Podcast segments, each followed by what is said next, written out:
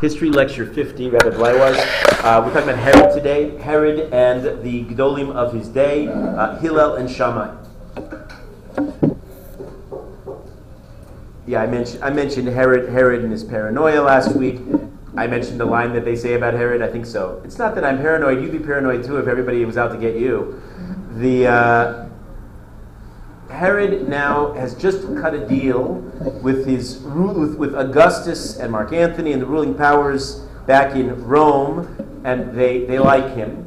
And part of his part of his new power is he enjoys the same status as his father Antipatros, who was assassinated. But if you remember, Antipatros didn't have to pay tax money to Rome. A big deal in the ancient world. Why would that be? Why would the major power exempt a person if they perceived in him a loyal subject? It was kind of an insurance policy. If that man's not paying taxes, he's collecting taxes, he's got the greatest vested interest in maintaining law and order. And the Romans as perfectionists of this world, and we'll see this, we'll see this in the coming uh, couple centuries, they absolutely demanded on law and order. If you messed up their system, they were they were genocidal. As the Jews will try to mess up their system, and they'll ne- they never forgive us for it. So, so he retained his father's exemption from paying taxes, but being no fool himself, he collected exorbitant taxes. He was a brute. He never lost his brutish ways when he comes back and he collects, he squeezes the local inhabitants, all the Jews of Judea, from everything that they have. He not only does that, he goes about plundering the treasures of the Beis Hamikdash. He goes in and plunders ancient graves where he, he knew that they were, were some, there were some treasures buried. He becomes the uh, richest of all the rulers in all of Bayis Sheni and one of the richest men of the ancient world. And with his wealth, he uses his wealth to build, literally, to build, uh, uh, to build more symbolically, a legacy for himself. Uh, if you really, Herod is a, is, a, is, a, is, a, is a topic of, of, studies, of research, and he is somebody that you might want to try to figure out what his psychological profile is. He's somebody who's utterly detestable, and yet had a had a clear desire to be loved and remembered. And one of the ways you do that, you see that you see similar phenomena today with people who are uh, who make all kinds of crooked business dealings, but then they feel guilty sitting on all that crooked money, so they donate buildings and institutions, and they like their names to be to be uh, featured prominently on the letterhead and on all the uh, public public structures of the building because they want they want to some they feel that somehow if I can have a yeshiva named after me, somehow that justifies everything. I know of a Rosh Yeshiva. Uh, I don't know if you know what it is to be a Rosh Yeshiva nowadays, uh, but not not uh, easy to make payroll from month to month. These are not these are not these are not institutions that are rolling in money. And this yeshiva was given a potential donation of I think it was twenty thousand dollars, and it was dirty money. And he said no, thank you. He didn't want the money. He, want, he, want, he said you can't just buy buy off your sins that easily. So, no, thank you, sir. Jake, and then Arya. He said that um, he defiled grave because it had treasure how can graves have treasures in them? It's not a Jewish practice. Money is for Olam Hazeh, not for Olam Haba, correct? If they have treasures in them, then they'll probably read the Bible like the faith. Right, right. It's a question. That's what Chazal tell us. Uh, it could be the aberrant practices of the time. For example, Hellenized cultures most certainly did bury with, with treasures, and people presumably came to graves at tzaddikim and left treasures there as a tribute, thinking perhaps classic Greek, think about Greek, Greek mentality. It's all about this world. And somehow, as emerging the Hellenist ideals, ideas with the Jewish uh, understanding of the sanctity of, of, of, holy people, maybe if I leave the tzaddik with a greater, uh, more more elaborate tribute in his in his in his grave, it'll help me in Olam, ha- in Olam Hazeh somehow. Was, was was the thinking. So I, I, I, again, these are not. This doesn't mean that it's normative, but this is what this is what's told to us that he did. Are you? Yeah. Um, Good question. Named uh, John Rockefeller did the exact same thing. He was actually a detestable person, and he he had a virtual monopoly on the oil business. Yeah. Um, and what he did was to improve his self-image.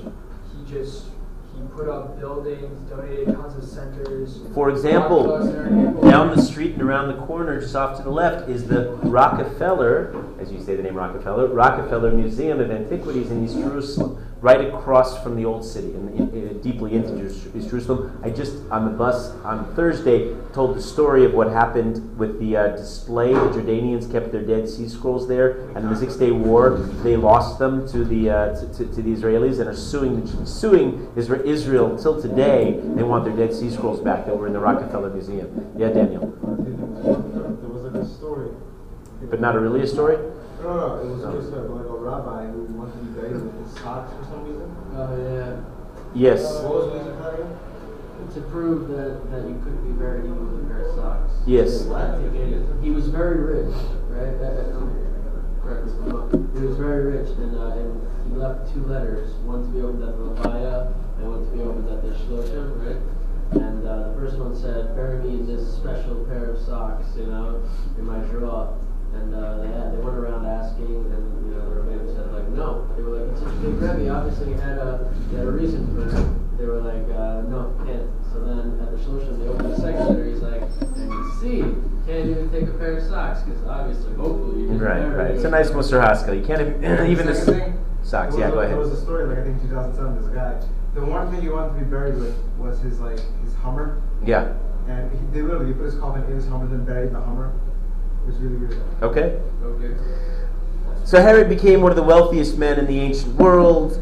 Um, one of his ways, one of his ways to power was he was, as we said, absolutely murderous, and he killed his way to power. Anybody who he perceived as a threat, he usually had murdered. That referred to close friends, family members, wives, children. Uh, he really didn't stop at anybody, as we're going to see quite literally.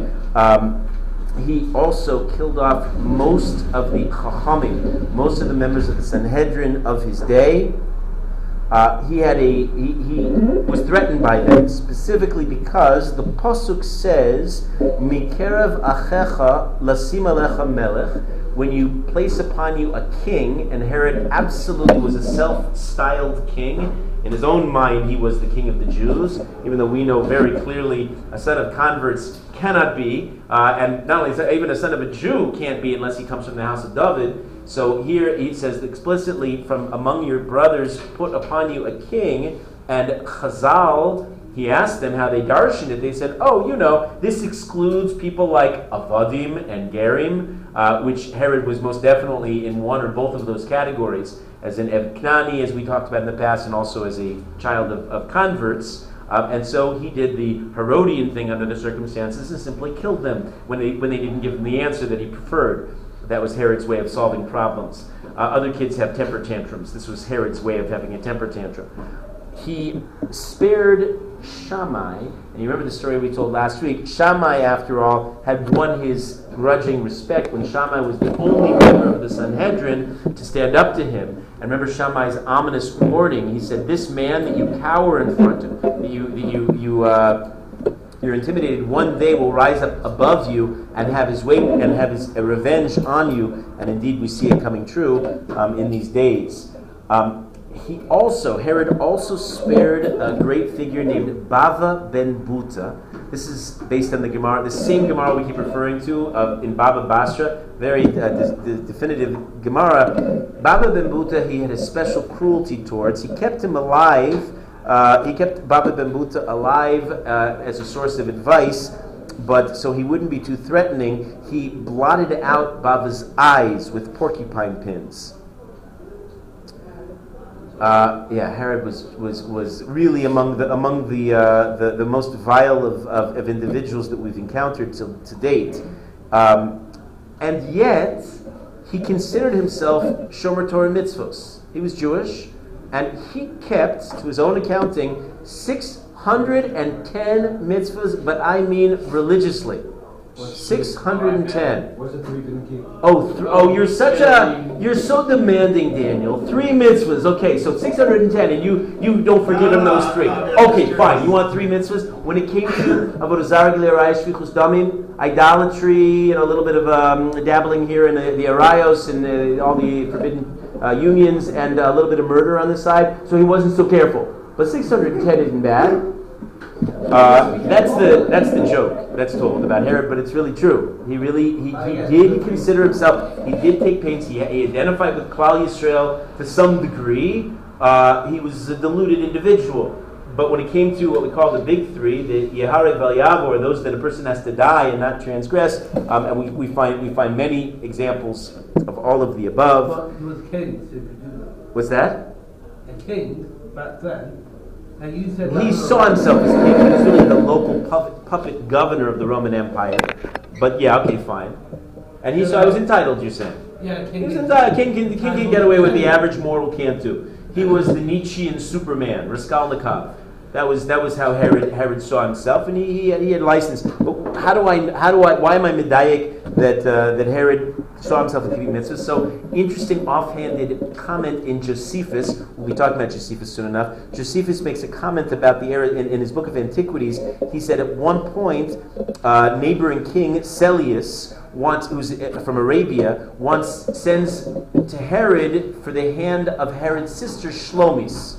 Shlomis is sometimes called Shlomi. He wants to marry uh, Herod's sister, and Herod um, says, "Okay, if you convert, I'll accept you if you convert." And the, and and Syllaeus refuses to convert, and so Herod says, "No deal. The deal is off." Even though Her- uh, Josephus makes this clear, Herod would have gained a lot by such a union. That was the way the ancient world worked: is through marriage you made alliances, and he would have it would have had politically advan- advan- he would have been politically advantaged had he accepted. But because of Torah mitzvos, he refused. So people, people. I mean, I, I think again, I think Herod's psychology is particularly interesting and informative.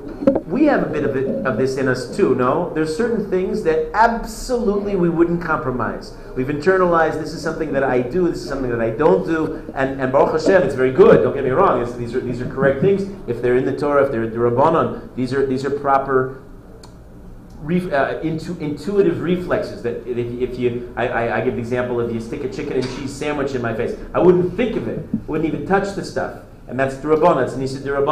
And other things, sometimes other big things, uh, people are somehow negligent And. The example that I give, of course, is the, what they call today Negia, which is a clear, clear-cut Isra for men and women to have physical contact. People say, oh, well, I'm not machmir on that.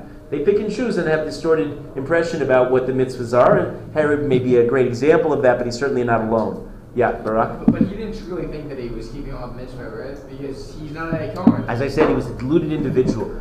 Most people have to, when they wake up and they look at themselves in the mirror, have to live with themselves. So most of us have it all worked out. We've rationalized, this is the way I am, and this is the best way of being. Don't most of us think that?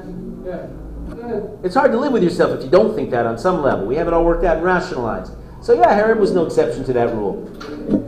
Most of us are deluded. Most of us rationalize. He, thought he did all the Kohanim and the Levi. Yeah, okay, right. Okay, so he had it twisted. Now, uh, meanwhile, and you have your your um, Hasmonean family tree at your disposal here. Meanwhile, we've got and, and you're progressively making X's as they get killed off because most of the Hasmoneans died pretty bloody deaths. Rabbi, hold 610 minutes. But wait, so he was a Cohen and a Levi? And, Fair enough, fair enough. It was a joke. You're being overly medaic on my joke. Fair No, enough. no, No, clearly, today we can only keep, at our best, at our best, halavai, we'd be zochim to keep 270 mitzvahs. That's the maximum anybody could possibly do, and even then, that's uh, that's a long shot for most people. Right? When was the last time you brought your rashis gaze to the Kohen? I did. Uh, how about your Peter Rechem Chamor, your, your firstborn donkey?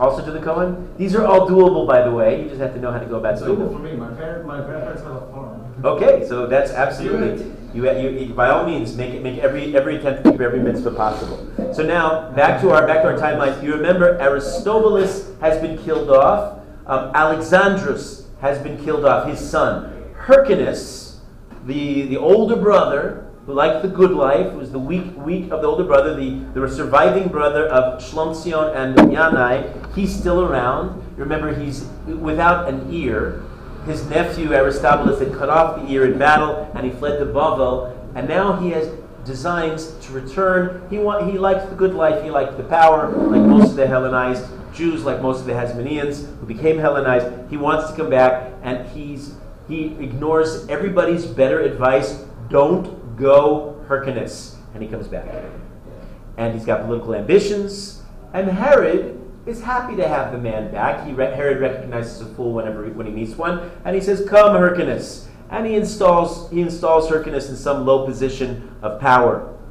Um, now, Herod is married, you remember, to Miriami. Miriami, if you look at your family tree, is the daughter, is Herod is married to the daughter of um, Alexander. So that would be the, she is the uh, great niece. She's the great niece of Hyrcanus, but actually she's the daughter of Alexandra and Alexander. So it's Alexandra, the daughter of Hyrcanus, and her father, they, they were cousins. Her father, uh, Alexander, was Alexander's cousin for the son of Aristobulus. So Hyrcanus is her grandfather from her mother's side, and her great uncle from her father's side. If you if you get all that, okay. So um,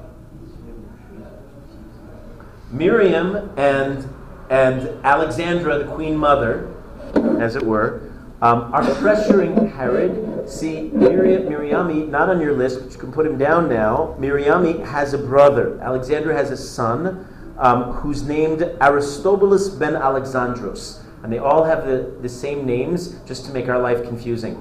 Right? So Aristobulus, the son of Alexandros, is a 17 year old boy and he's been out of town, but the um, women are pestering Herod. Herod, he's going to be. He, you've got to bring him back. He's from the. He's from the line of the Hashmonaim, and you have to install him as the new Kohen Gadol. And finally, Herod gives in to their pressure. And so he installs Aristobulus as a kid. He's 17 years old, and he's the new Kohen Gadol, and he's a handsome young man, and uh, he's got the Hasmonean lineage. And the next year at Sukkot, he has this angelic being about him, and the, the nation is mesmerized by him. Uh, and Herod is not a happy camper. Herod doesn't like anybody to steal the limelight. So Herod does the Herodian thing under the circumstance. After Yontif is over, he says, Hey everybody, let's go retire to my Jericho palace, my palace off in Jericho, and we'll have a feast, we'll have a pool party. So Herod has a pool party, and he says to his men, um, when the kid's uh, playing around inside, you make sure you play extra rough with him. And as instructed, they do play rough, and they drown the unsuspecting new Kohen Gadol. So as quickly as you wrote his name on your family tree, Aristobulus ben Alexandros, you can write another X there, because Herod has him, typically, to Herod's ways, Herod has him murdered. Um, Alexandra, who's the mother of the murdered boy and the mother of Miriami.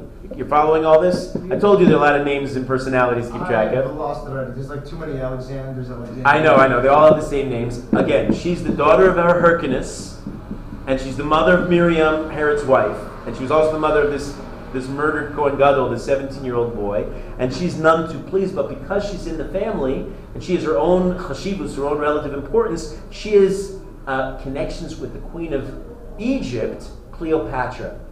And she appeals to Cleopatra. She says, she says, You have to do something about Herod. He murdered my son. Cleopatra is impressed. She, she appeals to her uh, beloved. Who's her beloved?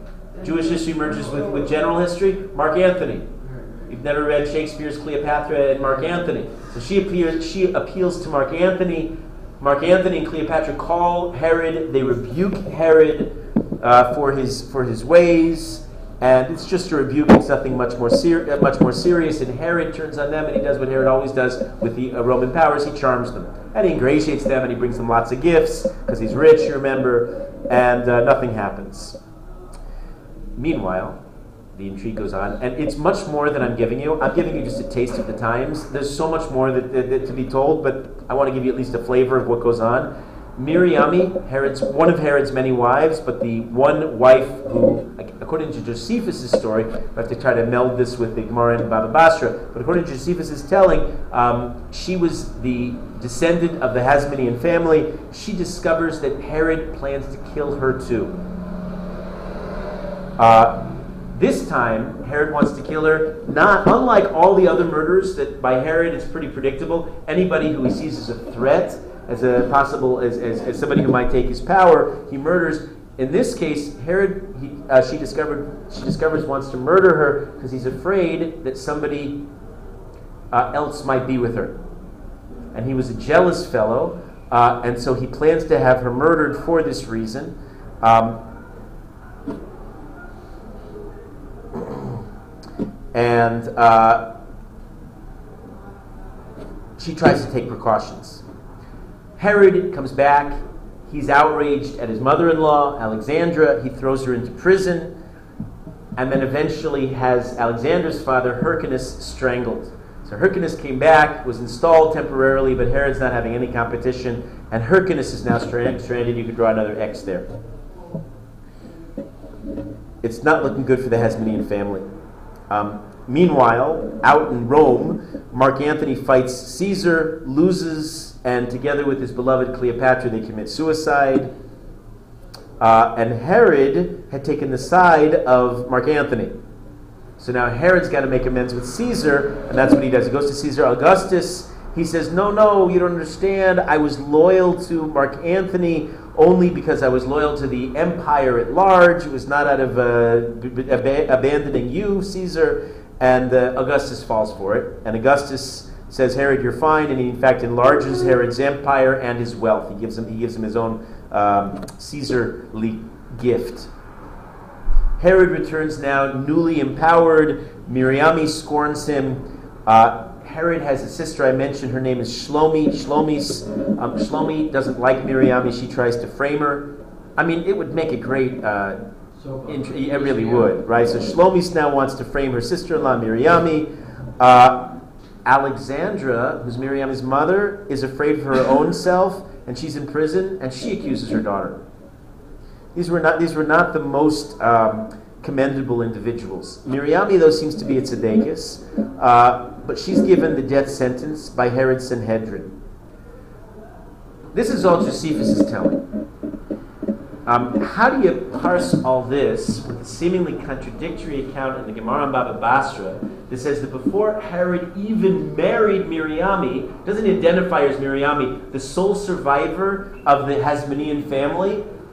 She was already dead. What's that? She was already dead. So what did she do? She went to the roof and she jumps off and she says, "Whoever says that he descends from the Hasmonean, he's he's actually betraying his own identity. He's truly an Evid."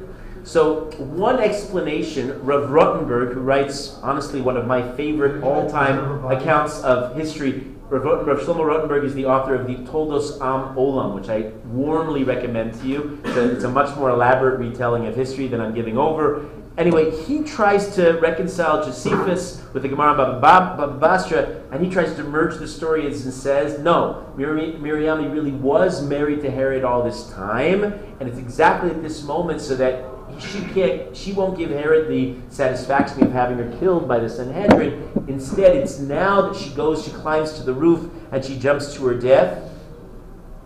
Um, Wasn't her like preserved? that's a possible way of reconciling it. I think that sometimes the historians try too hard to reconcile these sometimes unreconcilable, contradictory sources. I'm happier just saying I don't get it. Uh, It doesn't seem to. It seems to be too forced to my liking and not intellectually honest enough. So I don't understand how they all work together, and they don't have to. There's no nafkamina. What we do know, and the Gemara says this true, uh, absolutely true, that Herod loved this figure and the Gemara says this that he preserved her body in honey. Um, and the Gemara presents two reasons. One, so that so that um, he was ever concerned about, paranoid about his position, knowing that he was not a legitimate king. Uh, he he uh, had no, he only he was a ger, and again that pasuk always always plagued him that it only could be from among your people, not from the ger. Uh, so he would always when she was alive, bring out his wife and say, "See, I'm married to the Hasmonean dynasty. I'm therefore, I therefore have legitimacy." Um, so presumably, the Gemara says, even after death, uh, He do. He also, when people said, "Herod, are you really a legitimate king?" and Herod would say, "Well, you tell him, honey."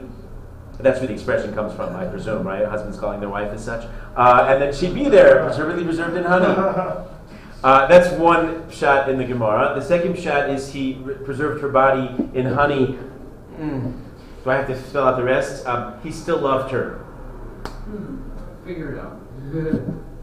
Yeah, I think the proper response on your part is, ugh.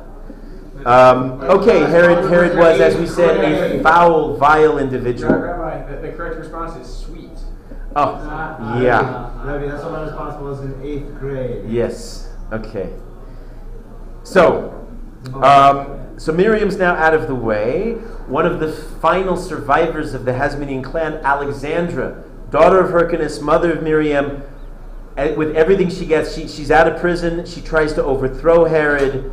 Um, Herod at this point has fallen ill. He's grieving over his lost wife. And so he does the Herodian thing and has Alexandra, her followers, and many others slaughtered.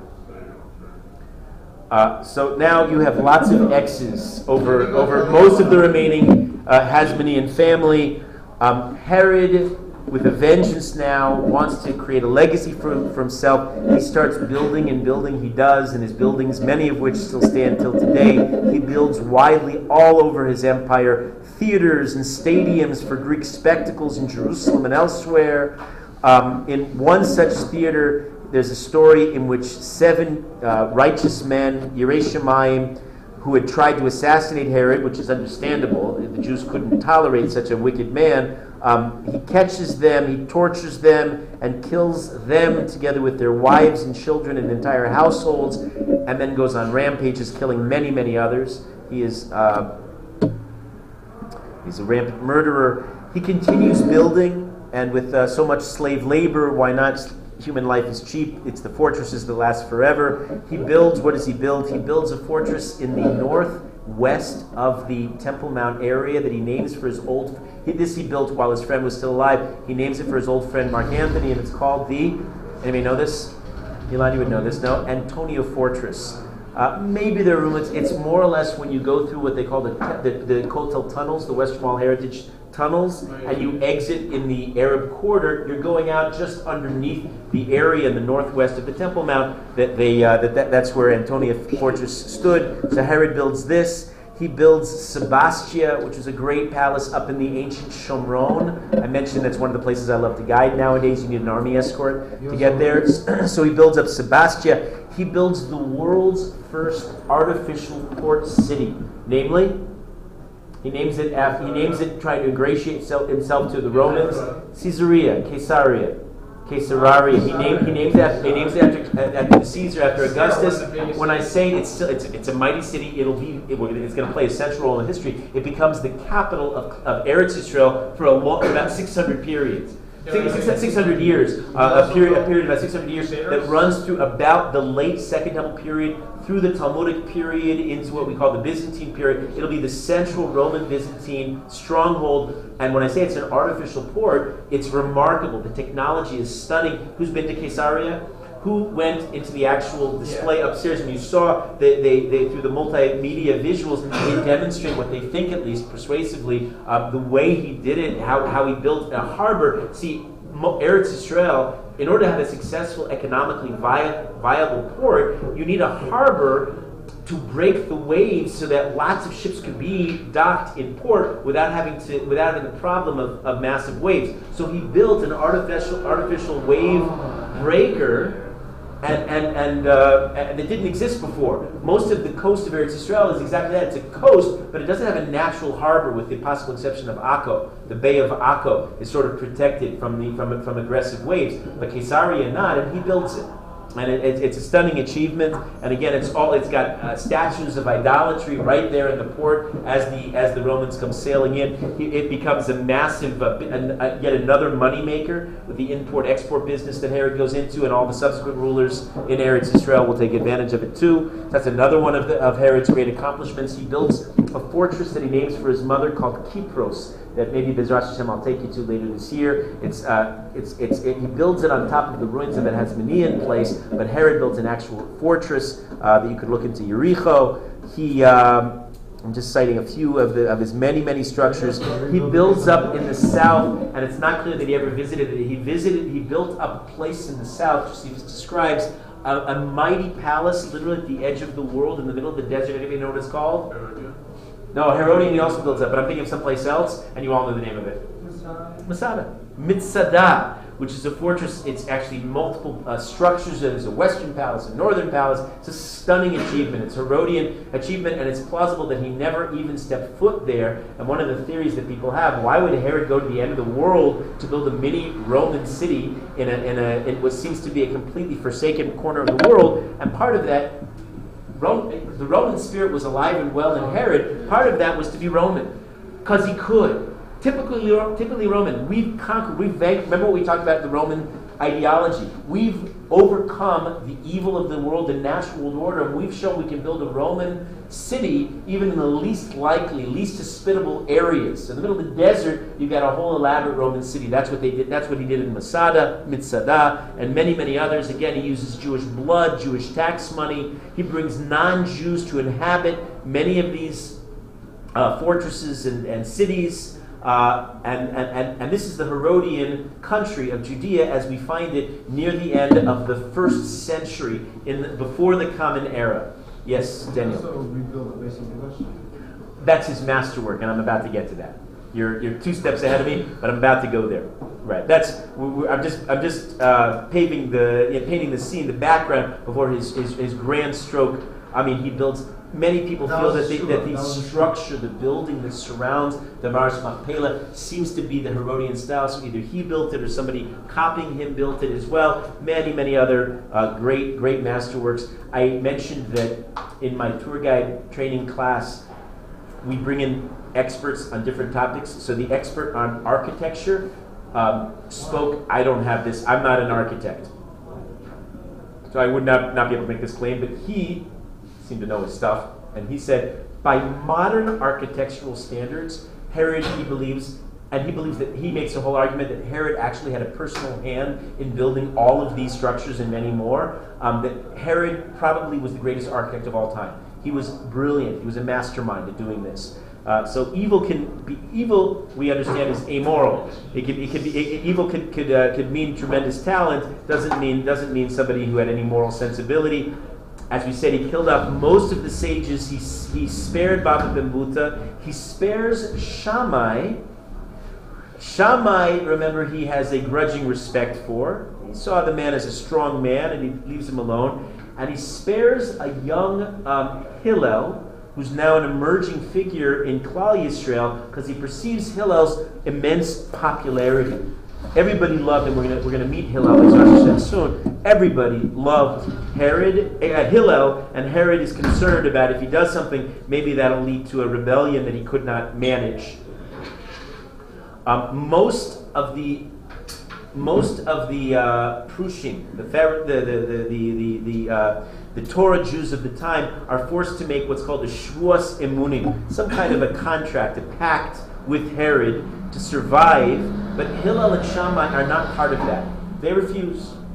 We're going to live an intellectually honest life. We don't want to forge any ties with the wicked Herod. So We're talking about this. Going to come back to the building of the Beis Hamikdash uh, as Herod will do it. Um, but that'll. I'm, I'm taking a break from Herod for the time being because it's important to talk about. We're not just uh, living in times of wicked people, but there were immensely uh, important people, Hillel and Shammai. So let's take let's take a look at um, at them for, for a few minutes. Hillel. I mean, somebody a question. Hillel, remember, comes from Bavel, and we were, we've met him. uh, kind of like uh, he lives. He's one of the one of these who lives to be 120 years old. Do you know the five who live to be 120 20 years old? Oh, five famous great Rabbi figures. Akiva. Start in order. Who's the first? Moshe. Moshe Rabbeinu. Who's next?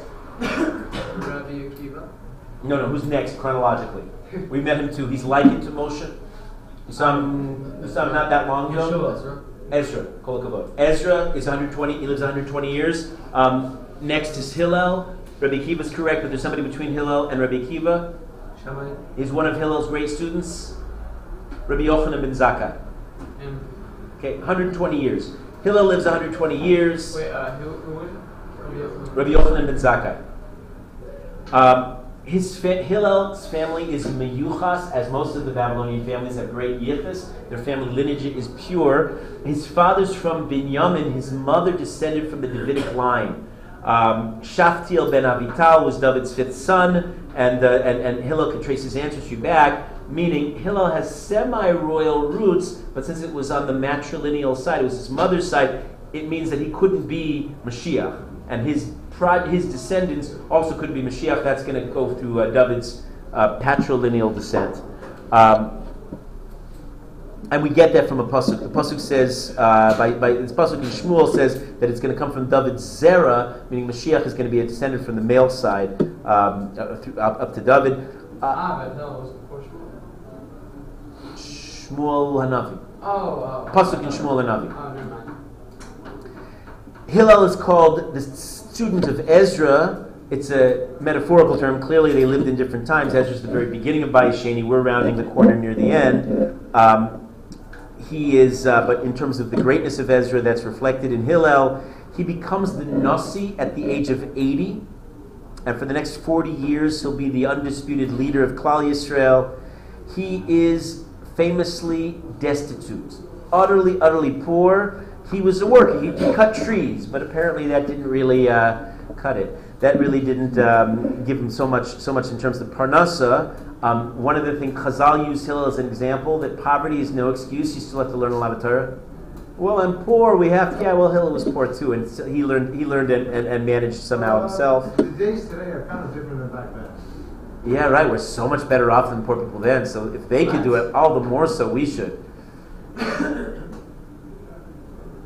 You just disproved, I think the argument you were trying to make.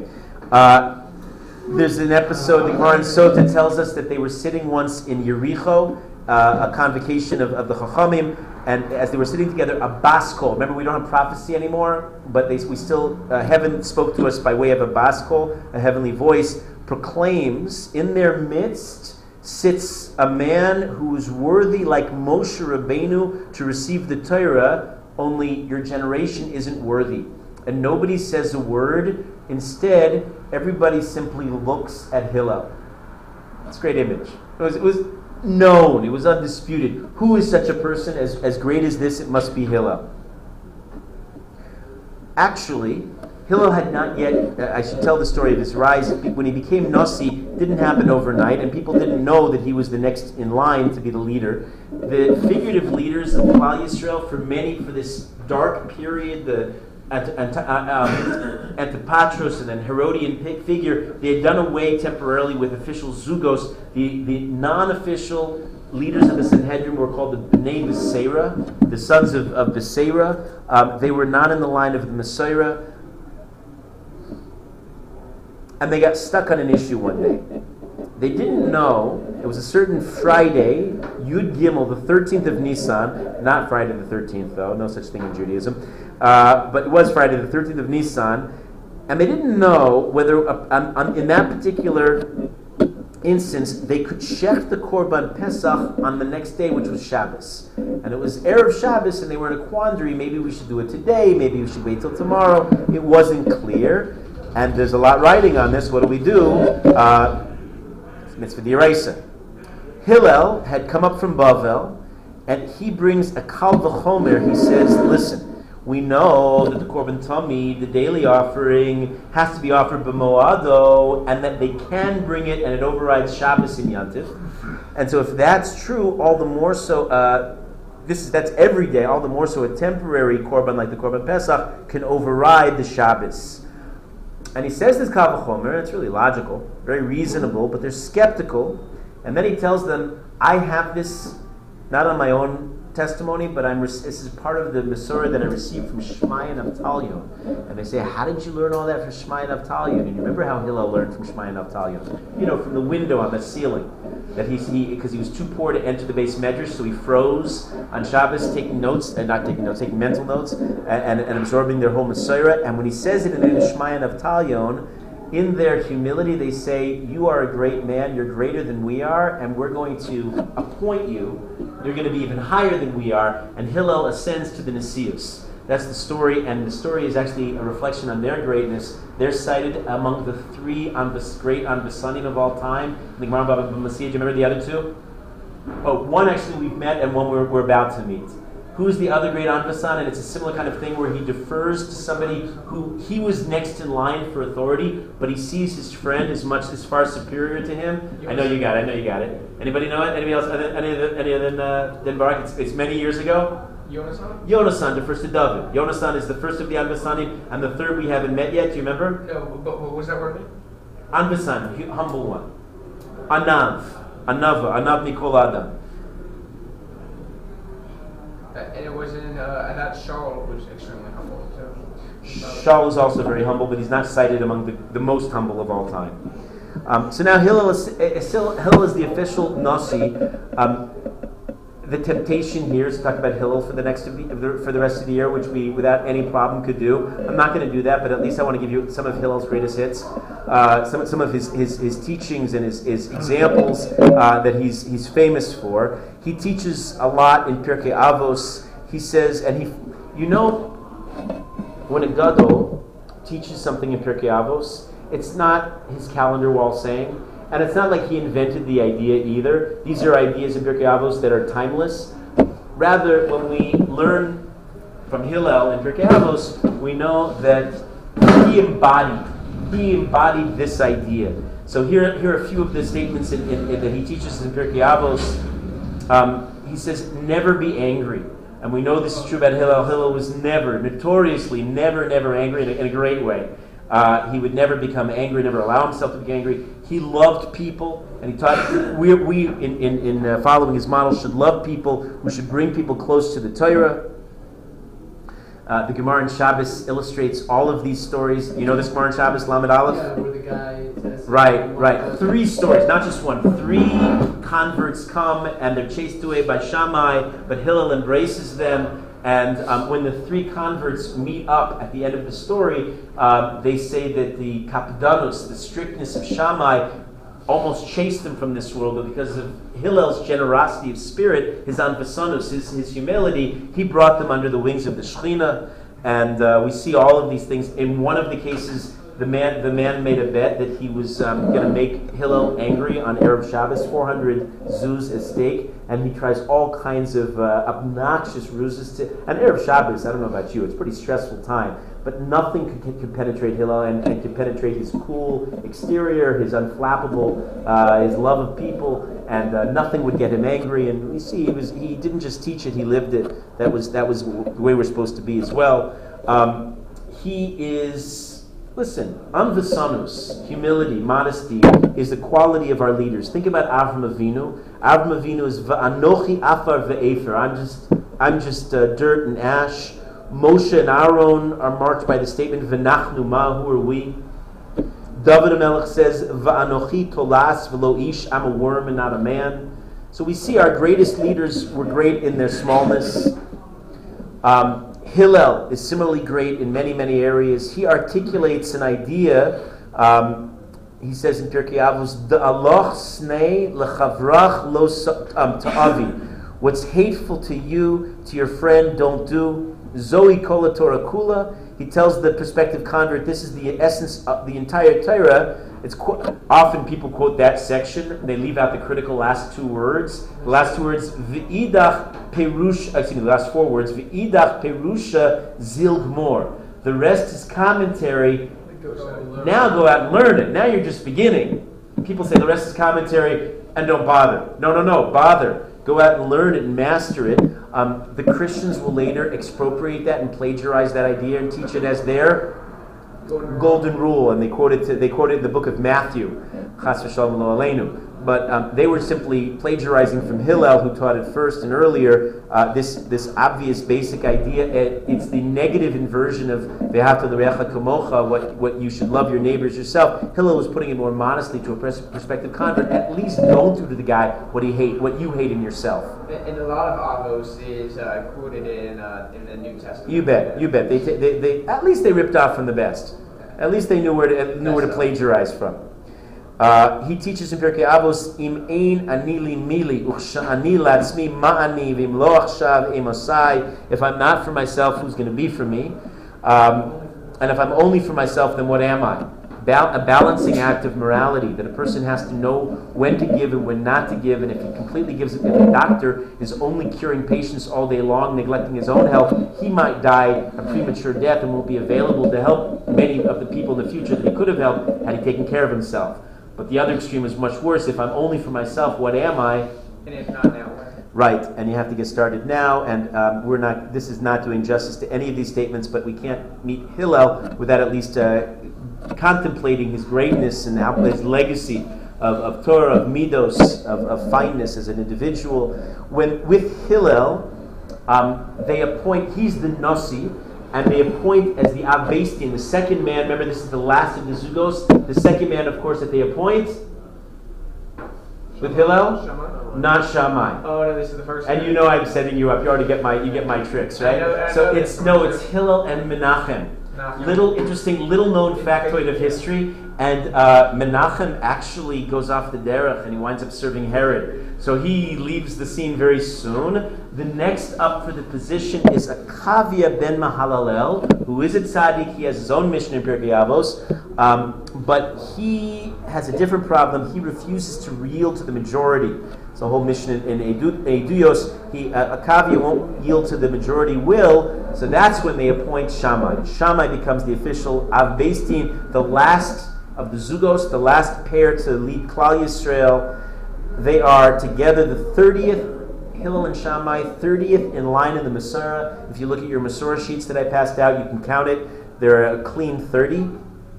They, each of them were students of Shmaya and Avtalion. They received the entire Torah from Shmaya and Avtalion. Um, and something changes now. Shammai and Hillel, Hillel and Shammai continue the one machlokus that had lasted. Of course, the machlokus is about smicha on the korban. But as a sign of the declining times, this generation now knows three new arguments, three new, three new subjects of machlokis about different takanos. They're all Hashem Shemaim, but there are three new arguments between Hillel and Shammai, which is not good. I mean, in general, in terms of what it reflects, it, the, the, they argue on the ninth day of Adar, which becomes a fast day, because the fact that you have a breakout of these new arguments means less clarity of Torah. That's not a good thing for the Jew, for the Jews. Um, they're very technical arguments. They have to do with the amount of challah that one gives to a Kohen. Shammai says it's a kav. Hillel says it's two kav. It's kabayim. It's two kav. Uh, the halacha follows neither of them. It's kav v'chetzi, one and a half kav. Uh, another machlokas has to do with mayim she'uvim in a mikveh. You know that sugya, right? How much how much drawn water pulses a mikveh? Hillel says it's malehin. Shammai says it's nine kabim, different measures. And again, the halacha follows neither of them. The halacha follows another tradition that they, that they received from Shmaya and Avtalion, three kabim. Um, the third machlokas has to do with the amount of time after a woman sees blood that she's considered to be metamet to hyros. She causes impurity to pure objects. And again, the halacha is not like neither of them. It's a very intellectual, intelligent time, meaning you have the stature of Hillel and the stature of Shammai, but they knew to follow the majority um, when, when, it came, when push comes to shove. Um, okay, so now you're seeing a breakout of machlokus. Um, in order to correct the system, Hillel recognizes there's a greater urgency, a greater need than ever for this growing system of Torah Sheba'al Peh, of the oral Torah. Previously, now you know how this has been happening before. This is very important. Those of you who kind of lost track today, wake up, pay attention. The oral Torah has been transmitted continuously, and that's why we keep tracing the Masorah. This becomes even more critical in these unfolding times of the Mishnah and, and, and the Gemara. Previously, the oral Torah was this ever expanding system to try to understand how we're supposed to live, live our lives and apply the written Torah. The oral Torah was organized, as it were, in um, in 400 and some say 600 different units, and it was too massive. And so, recognizing that people can't take this, the, the times are declining. Hillel reorganizes them into what's called the Sidre de Mishnah, the orders of the Mishnah, and rearranges them into a neat, how many? Six. Count them, six orders of the Mishnah, what we call Shisha Sidre Mishnah, or in shorthand, Shas. Shas, in, the, in that organization, comes from Hillel. Hillel has 80 students. This is the Mar in Sukkah. 30 of whom are described as being so great, the Shekhinah could have dwelt with them like it dwelt with Moshe Rabbeinu. Now that's something you want on your resume. I mean, I don't know about your resume, and I wouldn't mind. You know, oh well, the Shekhinah dwells like with Moshe Rabbeinu. Thirty, the next didn't quite make it to there, so they, they weren't so good. They rather, um, the sun would have stood still with them like it did for Yoshua. Okay, no, that's not. Uh, Right. Um, the greatest of his 80 students was, anybody know? Yonasan ben Uziel, the great translator. Targum Yonasan ben Uziel. The smallest of his 80 students? Meaning the lowest of the ranking. They all students back in the day were all ranked. Remember how the Sanhedrin sat? Each one knew exactly where he sat. He was number 43, not 44, not 42, but precisely 43. It was all very clearly um, ranked. Um, we wash mayim achronim like that too. If you have 100 people, the people supposed to wash mayim achronim first are the lowest level chachamim going in, in, in ascending order, so that the people who are, because you're not supposed to speak after washing mayim achronim, so the people who are quiet, the longest, are the least knowledgeable in Torah. So in my machronim. So it went it went in pecking order. Who is the least of all of Hillel's students of the Gemara and Sukkah? Well, you might not have heard of him. Just Rabbi Yochanan ben Zakkai, who we're going to see is one of the greatest Jews of all times, he lived 120 years, so it's hard to understand what the Gemara is really talking about. Uh, the Gemara even says, Rabbi Yochanan ben Zakkai himself, and if he's like this, how much more the other 79? He never stopped once learning Mikra, that's Psukim, Mishnah, Gemara, Halacha, Agada, and Meiser Merkaba, which is the great Kabbalistic secrets of the universe. He had it all, uh, but that was nothing. You know, when Rabbi, when Yonasan ben Uziel, they're all in first name still, when Yonasan ben Uziel sat learning, the Gemara says, birds flew over his head and burned, spontaneously combusted. You know this Gemara? Famous Gemara. People go up to Amuka nowadays. Amuka is a place where people go when they need a shidduch, because uh, it's a school to go up and daven by the kever of, Yon- of Yonasan ben Uziel. Um, so I tell this story when we're up there. So the birds would burn, and the explanation the Gemara gives is, is that um, because the angels were enraptured by his Torah, and they would gather to, live, to listen to him saying Chidushim, Yonasan ben Uziel, uh, and when the birds would fly into an angel, I guess that burned them. That was the pshat there. Uh, Yonasan, just to give you a sense of how great Hillel was, his great student Yonasan um, gives the Targum on the Nevi'im, on the prophets. It's, if you look at the page of the of, of uh, Nach of Navi and Ksuvim, so Yonasan Uziel is, is, is, is the authoritative Aramaic translation, and when he gave it, Eretz Israel had a massive earthquake, 400 parsos shaked, because he was about to reveal divine secrets, namely contained in which book? Ooh, um, Think of the Gemara Megillah? Daniel. Daniel holds eschatological secrets, and when he was about to reveal them, the earth quaked, and he stopped before he could reveal the secrets of Daniel, uh, and therefore there's no Targum Yonasan on, on Sefer Daniel. Um, there is, people confuse it. There's another tar, um, Targum, Yonasan ben Uziel, but it's clearly a later person, a later Tana, not the same, who wrote on the Torah. Um, a little bit more on Shammai. We haven't met Shammai at all. These are, these are the great days we're living in. Just a little bit on Shammai, and that'll, that'll, we'll call it a day. Shammai, remember, is a kapdan. He's the one who chased away those three prospective converts. And sometimes I think he, he's a misunderstood gadol he was a kapdan, meaning he was exacting. That's what kapdan, he's makpid. We, we, we use the lashon of makpid in very positive terms. Somebody who's makpid in mitzvahs is careful with mitzvahs. That was the care that Shammai had when he's makpid. He's makpid for covenant Torah, for honoring the Torah. Um, but in general, Chazal paint him not like that. He wasn't like a strict, harsh personality. Quite the contrary, he had a very gentle manner. Think about it. Shammai teaches in Pirkei Avos, "Veheve mekabel es kol ha'adam b'sever panim yafos." When you greet a man, you greet a man with, with a sweet, kind countenance. Meaning, he didn't just teach that, but he lived it. He embodied that idea. He was humble. He was he, he loved his students, and he always fought for their own kavod. He wasn't care. He, he didn't care about his own personal kavod. Um, we know that, that Hillel and Shammai, in the times of, of uh, great persecution under Herod, Torah study will start to increase. And that's a novelty. Remember, through most of the Second Temple period, Torah study has, has suffered. And now they're going to build up Torah study, and they do it through these great schools that they found, of course. The schools called Beis Hillel, Beis Shammai. They presided over their academies. They're the first large yeshivas ever.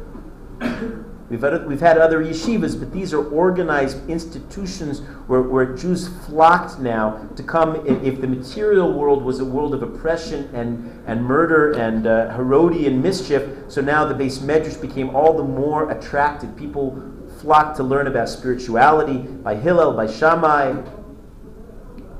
Beis Shammai had great sages uh, in his school were Bava ben Buta, who we've mentioned before, Dusta Ish Kfar and others. Um, they were all characterized as Kapdanim too. Hillel's Beis Hillel was known for his generosity of spirit, his kindness to other people. Um, in Beis Shammai, they were very, very uh, makpid, and we don't paskin halacha generally like Beis Shammai. Usually the halacha follows uh, Beis Hillel with some exceptions.